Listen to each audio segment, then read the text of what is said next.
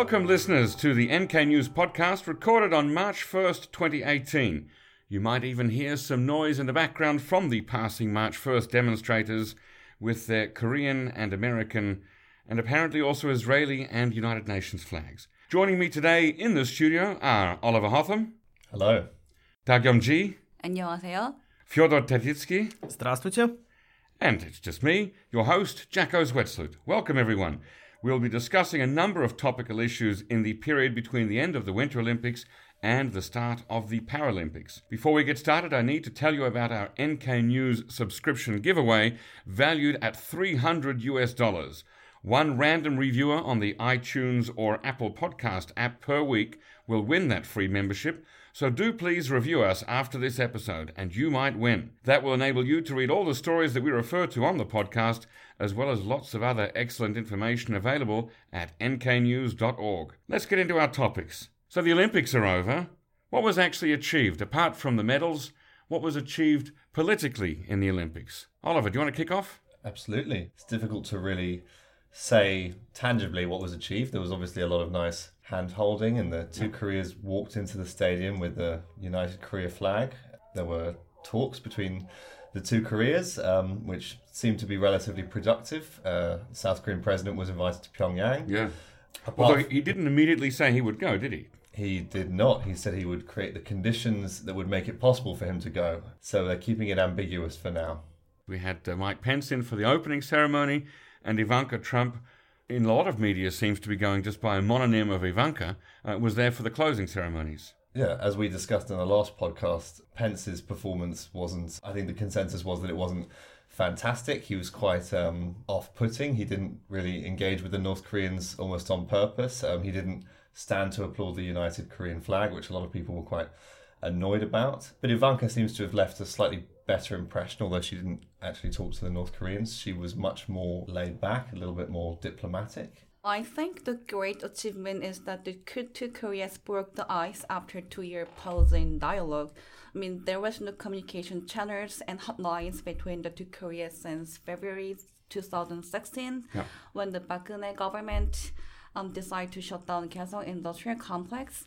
That means there was no way that Seoul and Pyongyang can communicate with each other, even in case of contingencies. But North Korean leader Kim Jong Un ordered to restore hotline and the tourist village of Panmunjom. I think that was the greatest achievement between two Koreas.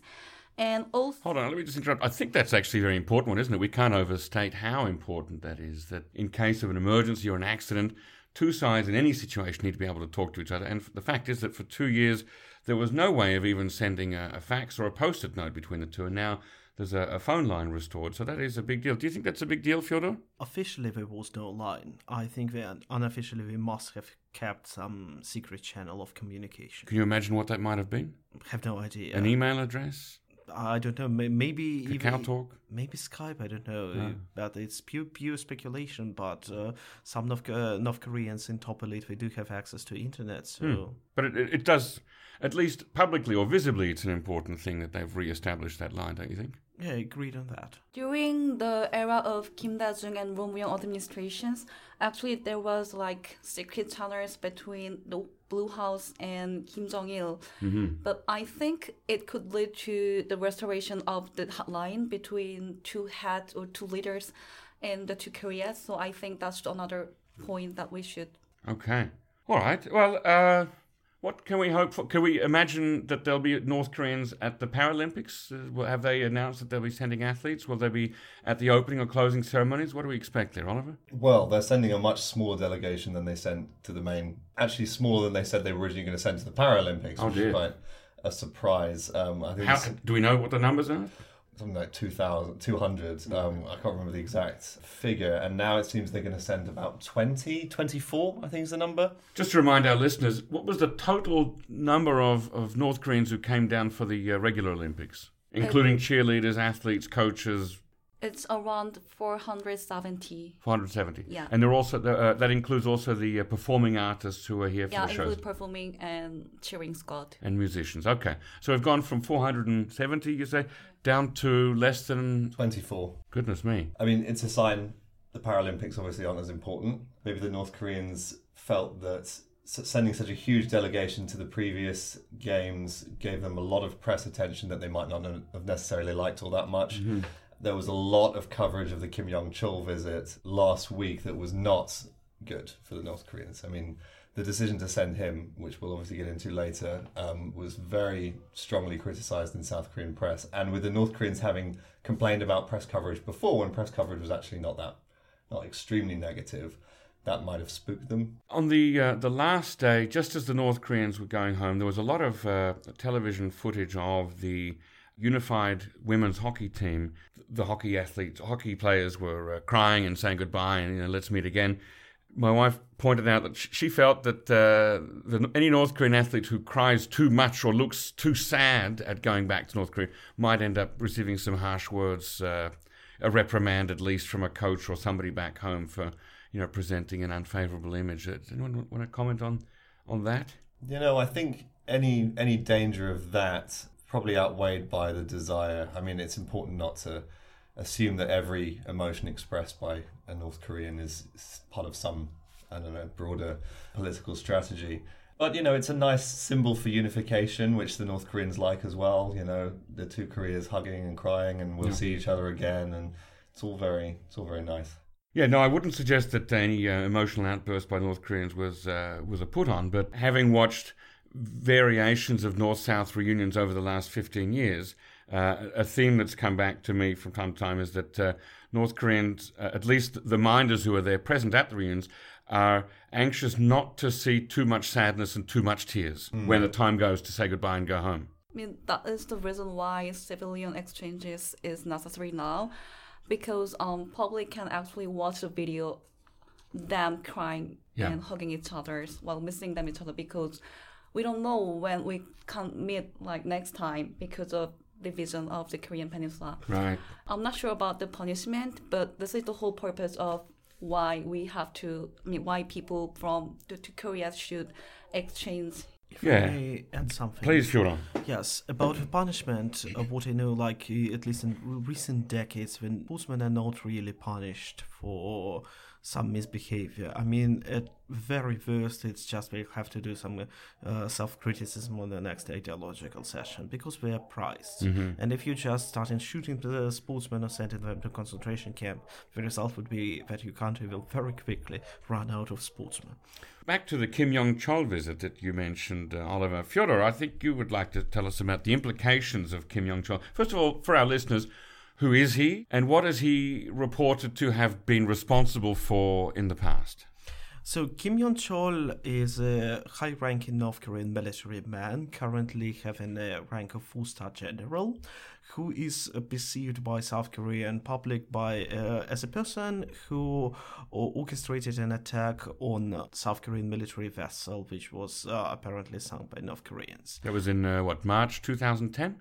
I think that's correct. Near the Baengnyeong Island, uh, uh, so in uh, South Korean territorial waters, just Yep. south of the northern limitation line. And the very thin that he uh, is coming to South Korea angered the local rights right-wing forces who were saying that he's a war criminal, that he shouldn't be coming, that uh, Moon Jae-in is uh, basically surrendering to North Korea, and the demonstration specifically uh, aimed to prevent him coming here. Let's just go back for a minute there. So, why do some, many people think that he's responsible for the sinking of the Cheonan? I do not know the exact source, but I think there were some hints by NIS publications. We should really check if it was done publicly, because if NIS says something public, we should really trust them. Or it were some rumors spread of them, because in, in these conditions, we shouldn't trust them at all. um, the link was various South Korean officials at various points during the investigation after the sinking of the ship named him and named uh, the Reconnaissance and Guidance Bureau as having been involved. But the And he was res- he was the man in charge of the reconnaissance and guidance. yes, he was he was in charge at the time. But what's important to note and what the Moon government said was, well, he was never officially named in the investigation that followed the incident, which which blamed said a North Korean torpedo had sunk the ship. Right. But he was not named in that. But there was a very strong sense in the mind of a lot of South Koreans that he was the often described as the mastermind of the sinking. Was he also supposed to be respon- have been responsible for the uh, shelling of Yeonpyeong-do Island in the same year, 2010? The former former defense minister acknowledged that he was one of the officials who masterminded the Cheonan sinking and Yeonpyeong shellings back in 2010. But it's not official stance, but that's personal stance according to Ministry of Unification. Okay, so we have two incidents that may or may not have been on the, the conscience of, uh, of Kim Yong Chol. As Fyodor pointed out, he's a, uh, a four star general in the uh, Korean People's Army, KPA, although he didn't come in military uniform, did he, Fyodor? No, he didn't, because he also occupies a party position, and normally, if you present yourself as a civilian, you're not supposed to wear a military uniform and vice versa. Okay, so he was coming in his capacity as a party member, was he? Sure, like uh, if you see Kim Jong Un, he never wears his marshal's uniform despite having rank, because he is a head of the state, not just the army. Inter Korean talks is an important enough issue that people on the right have talked to various North Korean personalities over the years. Why would Kim Yong Chol be so special that they should block him from entering South Korea? Well, South Koreans may say that a crime against South Korean population is a big deal, while if a person is responsible for some uh, those things in the north, no one would care. And second, Kim Yong Chol, it's not that he out of sudden came out and say, "Well, I see this South Korean sh- ship, let's sink it." Mm-hmm. He obviously received orders from Kim Jong Un, and people don't have problems with talking with Kim Jong Un or Kim Jong Il or whoever was in charge of North Korea, although the r- uh, real responsibility for what happened should lie in the supreme leader, not some random general who followed his orders. Okay, that's an interesting point. Now, you say that he was here in his capacity as a civilian member of the uh, Korean Workers' Party. Do we know what his position actually is? Uh, is his rank revealed? Yes, Dagyum? Kim Yong-chol is vice chairman of Central Committee of Workers' Party of Korea, as well as director of United Front Department of Workers' Party of Korea Central Committee, that's sort of the equivalent of the, the North Korean equivalent of the South Korean Ministry of Unification, isn't it? Mm, Kim Yang-gon was the former director of the United Front of Department, so we can understand in that context. Okay. But Kim Yang-gon is dead. Right. He he yeah. he was in Incheon for the yeah, for the Asia Games a few years ago, uh, but he he died, and so obviously he's not going to be coming again. Kim Yong Chol was coming in his capacity as a replacement of Kim Yang-gon. I mean, of course he did. He yeah. was. Uh, they directly call him that, and it would be extremely odd if he would visit South Korea in his capacity of a general in charge of Cheonan attack. Wouldn't you agree? But uh, I mean, the same man has two hats, so that's. Uh, there's obviously some significance there. But what are the implications of the visit? Dagyum just said that uh, it's supposed to lead to substantive talks. Fyodor, do you see substantive talks coming from this? Not really. What do we know anything about what Kim Yong Chol talked about and who he talked with? Well, the primary thing that he said on Sunday, which kind of caught the headlines amid actually a quite yeah. dull visit, yeah. was that the North Koreans were interested in talking to the US. Which came a couple of days after KCNA said that North Korea is not. What was the, their phrasing? We are not thirsting for talks with the United States. They said something like, "Not in a hundred years. We don't need them." They have this line that they keep saying that we're not begging for talks. Right, not begging for talks. Um, but there's a certain ambiguity to what Kim Yong Chol said because his words were relayed by the South Koreans. The South Koreans said, "We." The South Koreans said, "We want to encourage a situation where the North and the US could talk," yeah. and he apparently said, "Oh, me too." Do we know who he actually said that to? Blue House told media that during the meeting with meeting between South Korean President Moon Jae-in and the North Korean delegations yeah. led by Kim Yong Chol, and the Moon asked North to engage in dialogue between Washington and Pyongyang, mm-hmm. and the North Korean delegation told Moon that they have ample intentions to engage dialogue with the U.S. Okay, now I'm just curious that that meeting between President Moon and the delegation led by Kim Yong Chol, did that take place at the Blue House? As far as I know, the meeting was happened just before the closing ceremony of the Pyeongchang Olympics, so it happens in Pyeongchang. Ah, okay, right. So, so it's not like in the case where Kim Yong Kim Yo Jong, the sister of Kim Jong Un, was invited to a dinner at the Blue House, and they, they had a, a, private audience. This was a very much a, a, less less grand affair. Less of a photo op. Less of a photo well, op. I think. Yeah, um, right. We didn't get the nice pictures of them having dinner and smiling at each other. Right. Was Moon actually photographed with Kim at any time? Did we, apart from in the stadium when they were clapping, did they actually have any photo ops where that was staged photo ops outside that? Interestingly, Blue House didn't provide any video or photos Huh. of Moon and Kim Yong Chol meeting Right. because they released a lot of photos when Moon Jae-in, President Moon Jae-in met Kim Yo Jong and Yes. Kim Yong Chol and other North Korean officials. Uh, well, then what's next for inter-Korea relations? Fyodor, would you like to kick this off? Next, uh, Paralympic Games, during which we are safe. And after Paralympics, Safe from what? safe from war, safe from being killed by North Korean artillery firing at the building. We are sitting currently at the 25th floor, so if a war starts now, we'll likely all die. Well, that's a reassuring thought. So I'm saying that afterward we have uh, joint drills of, uh, by United Nations and South Korea. Ah, yes, the uh, the annual joint military exercises. Uh, I always forget the names. Is it Foal Eagle and Key Resolve? We usually expect them in April every year. When do Paralympics finish? Um, March 18th. Yeah. Okay, so it's so we've still got a couple of weeks of March left before the drills are the Well- drills or exercises are supposed to start. And we're still waiting for the official date of the drills. They're keeping it for, they're saying we'll tell you once the Paralympics are done. Yes, now I was talking to some high ranking um, American officials yesterday who shall remain nameless and was led to believe that there is no notification, no public notification necessary. The drills could just start one day and that's how we will know. North Korea normally reacts to media attention about the drills, not the drills themselves. Well, there's no, the Americans don't have to announce it, but they typically They do. typically do, Yeah. but they don't have to. Um, because I don't think there's much point apart from obviously the the preparations that they need to. I mean, a drill is just a preparation for if a war broke out. This is what Right. we would do. But I mean, the big element of it is the optics of these this big show of American and South Korean power. It's obviously partially to send a message to the North Koreans that this is what we could do to you if you mess with us. Now, North Korea always says that the drills themselves are aggressive because they simulate uh, a first strike on North Korea, an invasion of North Korea, and that's why they're aggressive. Fyodor, do you uh, agree with North Korea's uh, assessment of the drills? I mean, yes, but it comes from the power which, like, once in two years says that we, we will turn Seoul into a sea of fire, so I guess it's 1 1.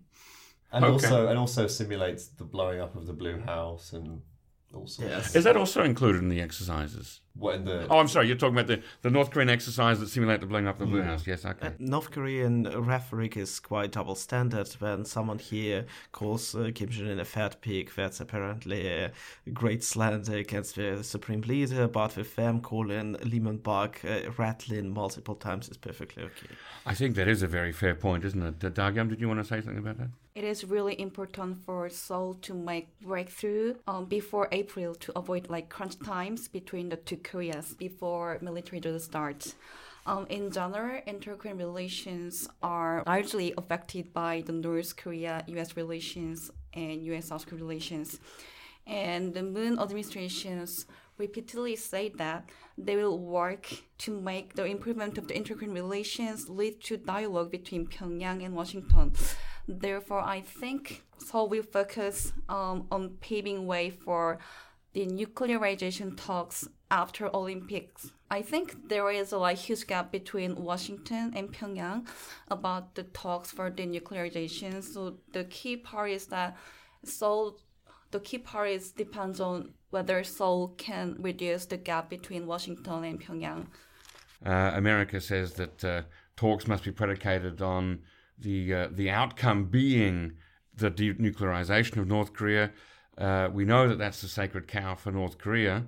So, will talks between the United States and North Korea be a non-starter? Well, North Korea, in theory, has also said that it wants global nuclear disarmament. In theory, that's a commitment to denuclearization on their part when everyone else gives up their nuclear weapons on planet Earth. Not really a short term strategy. I'd say my prognosis is that the current situation is just going to continue. North Korea is not going to denuclearize. Uh, the United States are not going to accept free for, freeze for freeze proposals. So the only way is that uh, situation is just go uh, will go. Like you can imagine uh, a dysfunctional family where people are not prepared for a divorce, but then uh, the uh, differences cannot be rectified in any possible way. We, we have heard this theory before that, that, that essentially these things are in a cycle and the cycle is endlessly repeating. But what is different now is that North Korea either now has or is very close to having a credible threat against the continental United States. And that's something that means that the United States is unlikely to want to see that cycle continuously rotating again and again. I'd say there was a, a, statement by one retired American admiral, uh, Dennis Blair, if I'm not mistaken, his name is, uh,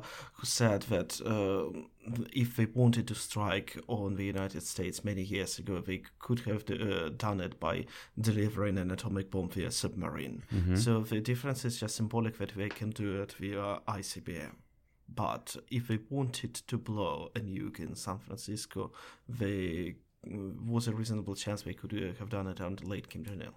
I'm not sure. I don't know about North Korea's uh, submarine launch capabilities uh, seven not years ago. Not to launch, but to bring it on submarine, yes. unload it, and detonate it. And detonate it. You'd, you'd want to think that the United States coastal protection uh, and, and radar sonar facilities are a little bit better than that, than to allow a North Korean submarine carrying a nuclear bomb into the waters off San Francisco. Now, I Hopefully. haven't spoken to this uh, retired admiral, so I, I don't know exactly the scenario that he envisages.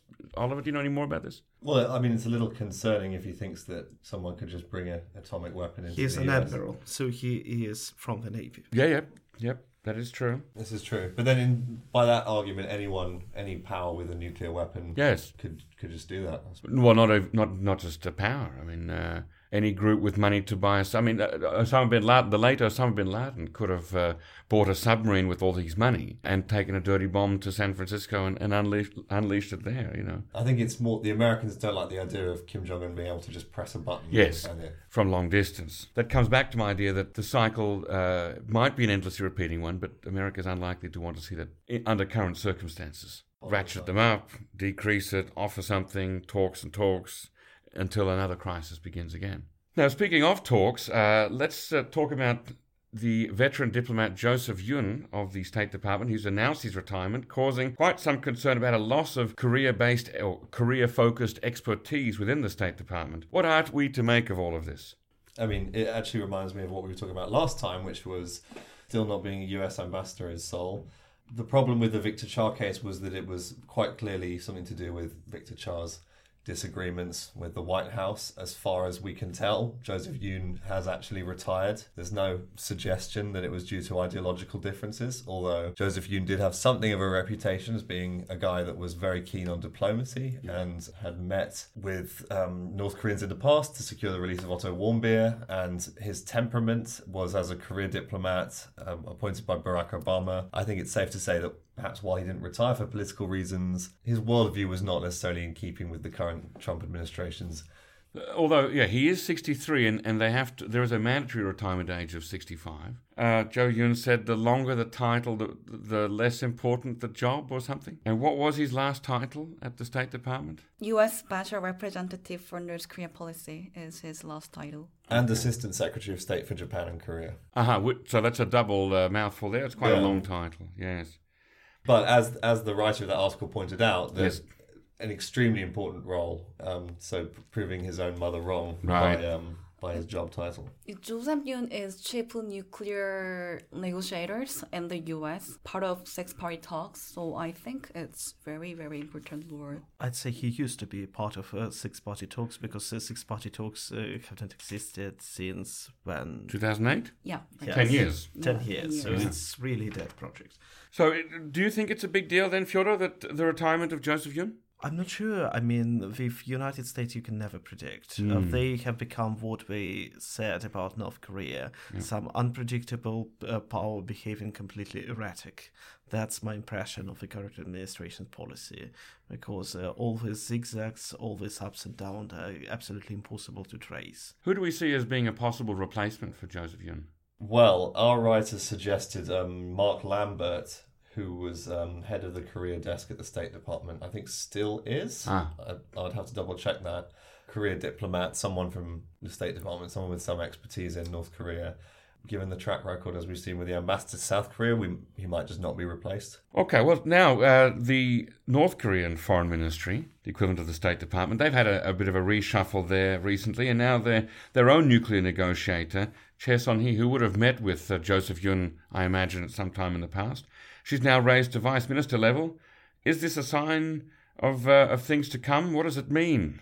In my personal opinion, I don't think this is necessarily a sign of talking to US at this point. Choi was the person who is in charge of like American affairs in the DPRK ministry, but she also has connections with the Russia and other mm-hmm. countries. So maybe this is because of like internal reshuffle stuff, considering external relations with the US and other countries. Well, it wasn't something that they publicized. I mean, we NK News was able to report on it because we had diplomatic sources. So it wasn't like something that North Koreans had announced with the purpose of sending the message to. Very good point. That's a, yeah, that is a very Yeah. good point. So it actually hasn't been record, uh, reported yet in either the KCNA or Rodong Sinmun or anything like Not that. that I've Not seen. yet. That is a okay. Fyodor, do you want to talk more about that? Yes, I'd say looking at it from a completely different aspect, I'd say it's uh, nice to have a woman at such a high-ranking position in a very conservative nation where women are being uh, systematically discriminated against. We don't have uh, that high-ranking women who are not linked to the Kim family. Her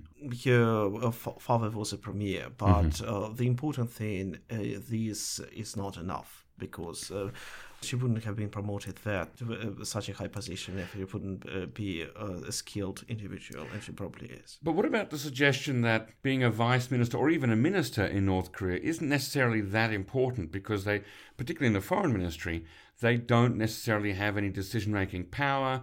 Uh, the decision making power is, is held by people who we don't normally see in public, by party members uh, whose positions we don't necessarily know. In that case, Choi Son-hee might be just uh, a face to put forward to negotiate with America, but the real decisions are still made in Pyongyang by somebody else.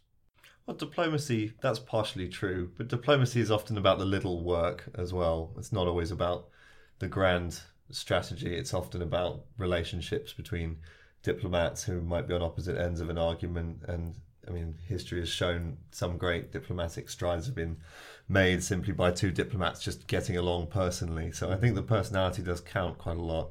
Um, so that might be why. Maybe maybe people like her. And it's also uh, that strategic decisions are not made by some uh, unknown guy in one of the departments of the Central Committee, but are made by the man whose smiling face we see so often, by Kim Jong Un himself. Um, in a way, the promotion of Choi Son-hee may be a signal that the Pyongyang put emphasis on talks between Washington and Pyongyang, given that she has been she has been like worked with the U.S. several times in the past. So it could be a hopeful sign, but again, it could also be a bit of tea leaf Don't reading. really agree. I'd say uh, some unannounced promotion of uh, some official in the Ministry of Foreign Affairs. I think we put in too much. It's not like Kim Jong Un or whoever wasn't this uh, was uh, looking, but this may hint at some improvement in the United States. It was probably done because she, uh, because of her career and because she was suitable for this position. Well, I, I guess it's something we can put down on a list of things to revisit a year from now to see if it actually did mean anything. Are there any other big stories this week uh, on nknews.org, Oliver, that you'd like to talk about? There's always big stories on nknews.org. Um, I think something that was particularly interesting, escaped a lot of attention, was probably this continued ship to ship transfer stuff. Um, it was the fourth in a month. The Japanese Ministry of Defense took a photo, um, has taken several photos over the last month of um, transfers on the high seas off the coast of China between North Korean vessels and um, vessels that are sometimes linked to Chinese companies. Um, it's believed to be now that sanctions are placing very strong restrictions on North Korea's energy supply. This seems to be the primary way that North Korea is essentially avoiding that embargo. Is it supposed to be oil in all cases? It's it- most, I mean, the ships involved are all tankers. Okay. Um, and it's not going to be fluffy toys. Especially in the context of recent news from Beijing, like proposed constitutional reform, which will probably pass National People's Congress. So Xi Jinping may very well stay with us for a long, long time, and his policy will become much more long term. And why is that significant in in uh, in this case? In this case, because uh, Xi Jinping is probably the one ordering uh, the policy on North Korea, including the oil and the policy of what to do with companies who engage in ship-to-ship transfer. So we can say that his policy can be extended for potentially decades. Yeah, um, there has been argument from Washington that the North Korea try to unify the Korean Peninsula under the unified communist system, And this is the reason why Kim Jong un has developed nuclear weapons. The reason why the Trump administration's made a claim is that they try to drive a wedge between the two Korea. Uh, last week, I think we were talking about North Korea trying to drive a wedge between the United States and South Korea. So it's a little bit rich, uh, all, all, these competing claims of uh, wedge driving being thrown around, isn't it? And they also, the North Koreans in that same article also said, they said, well, why do you think we've gone through all of this economic pain to develop ICBMs that we can tip with nuclear weapons to take South Korea, palm sized South Korea? Mm. They said palm sized. Which is sort of hinting that they could take it if they wanted to, really, right. but they, they just haven't bothered. Does this article in the Rodong Sinmun, uh, Dagyum, does it say anything positive about North Korea's view of unification? It, I mean, we know North Korea's view of unification is not using nukes to unify the peninsula, apparently. What is it? Does it say anything about that? So the whole point of the article is that they try to criticize the Trump administration's strategies toward North Korea. What they are arguing is that Trump administrations eventually try to drive a wedges between the two Koreas because Seoul and Pyongyang has improved their relations. Um, so it's not they didn't they didn't clarify their intentions to unify the Korean Peninsula in the articles, mm-hmm. arguing that the U.S. doesn't like the atmosphere for dialogues between the two Koreas, yeah. and this is the pretext for building armament on the Korean Peninsula, and this is for upcoming joint military drills Ah, so the drills are mentioned, okay. And it's always about the US building arms on the, the Korean Peninsula to prepare for another invasion of North America, uh, North Korea. This is a, a, recurring theme for decades, isn't it? Let's finish up with what I hope will be the first of a recurring series of uh, sections, which is the nominations for the silliest North Korea related story or headline of the week from mainstream media. Uh, those of us who've been watching North Korea for a long time have seen the, the silliest things come across uh, our uh, headspaces, such as um, eaten by dogs. Who was it? Was Jang Song Thaek was supposed to be eaten by dogs. Eaten by hungry dogs. Right. Um, North Koreans believe in unicorns. That's right, the unicorn, or they found the lair of the unicorn. Perennial favorite of uh, all photographers who go to North Korea. Uh, rare glimpses of life in Pyongyang, rare glimpses of life in North Korea, or these are the photos that Kim Jong Un didn't want you to see. Right, we've all seen those. So, what have we got on this week? What's the, the silliest story or headline? Fyodor? North Korean cheerleaders had uh, uh, some masks of a young man, and when some South Korean right-wing politician accused them of actually having a mask of young Kim Il Sung, which is, uh, frankly saying, an insane statement because uh, you cannot do that to Kim Il Sung pictures in North Korea. This, uh, like uh, such treatment of Kim Il Sung portraits, will get you a- executed immediately. The very idea they would bring some masks to pose as multiple Kim Il sung sitting on tribunes is like beyond stupidity. Okay, I'd like to push back on that a little bit. I don't think it's quite that insane. I think, uh, on the one hand, only if you understand reverence in which North Koreans uh, are taught to hold the uh, the image of Kim Il Sung can you say that it's insane. But on in the South Korean perspective, that photo does look like an early photograph of Kim Il Sung. I've seen the two side by side. I can see the resemblance quite strongly. I think, from what I understood, they were using a picture of a kind of generic, handsome Korean man, and I think uh, for North Koreans, perhaps the image of a generic, handsome young man is the image of Kim Il Sung because it's everywhere in this revolutionary art. But it also speaks to the degree of overreaction that a lot of South Korean media might have had to pick up on these the North Koreans trying to kind of undermine South Korea at every possible turn. Obviously, the North Koreans behave the same way to the South as well. Yeah. Decided that the North Koreans have smuggled in these marks of Kim Il Sung to use as propaganda at the very least, having the North Korean cheerleaders wearing the anonymizing masks of an unidentified young North Korean man, it was slightly creepy, wasn't it? It was an odd image seeing them swaying back and forth in the tribunes with this mask on their face. Didn't you think it was a bit creepy, Dagyum? It's a bit creepy, but I mean, that's not the point. But I want to point out that this is the representative example of how South Korean media distort the fact in a way. The conservative media really is unhappy with what's going on on the Korean Peninsula, especially the North's participation in the Pyeongchang Olympics. And this is a result of the distorted media report. It could be Kim Il Sung's face there is a still chance that it can't be. But media should be media should cover the story from like neutral stance, not biased stance. So this is quite like bad examples that how South Korean media covered the Pyeongchang Olympics. Yeah, I think to be fair, though, in this case, the media didn't make up the story themselves. They were simply following the story that they'd been given by the politicians who pointed it out. Right? It was it first came out because of the uh, what is the new name of that party? The Bareun Minju Jongdang is that the name of the party? Anyway, it Um, was yeah, it was um, Ha Tae-gyong of that party who I believe was the first to come out with a yeah. photograph and, and say we believe this is a, a mask of, of Kim Il Sung. It was not as if the media made it up by themselves. Yes, it's just one person, Yeah. and of course he may not know North Korea, but he is a member of parliament.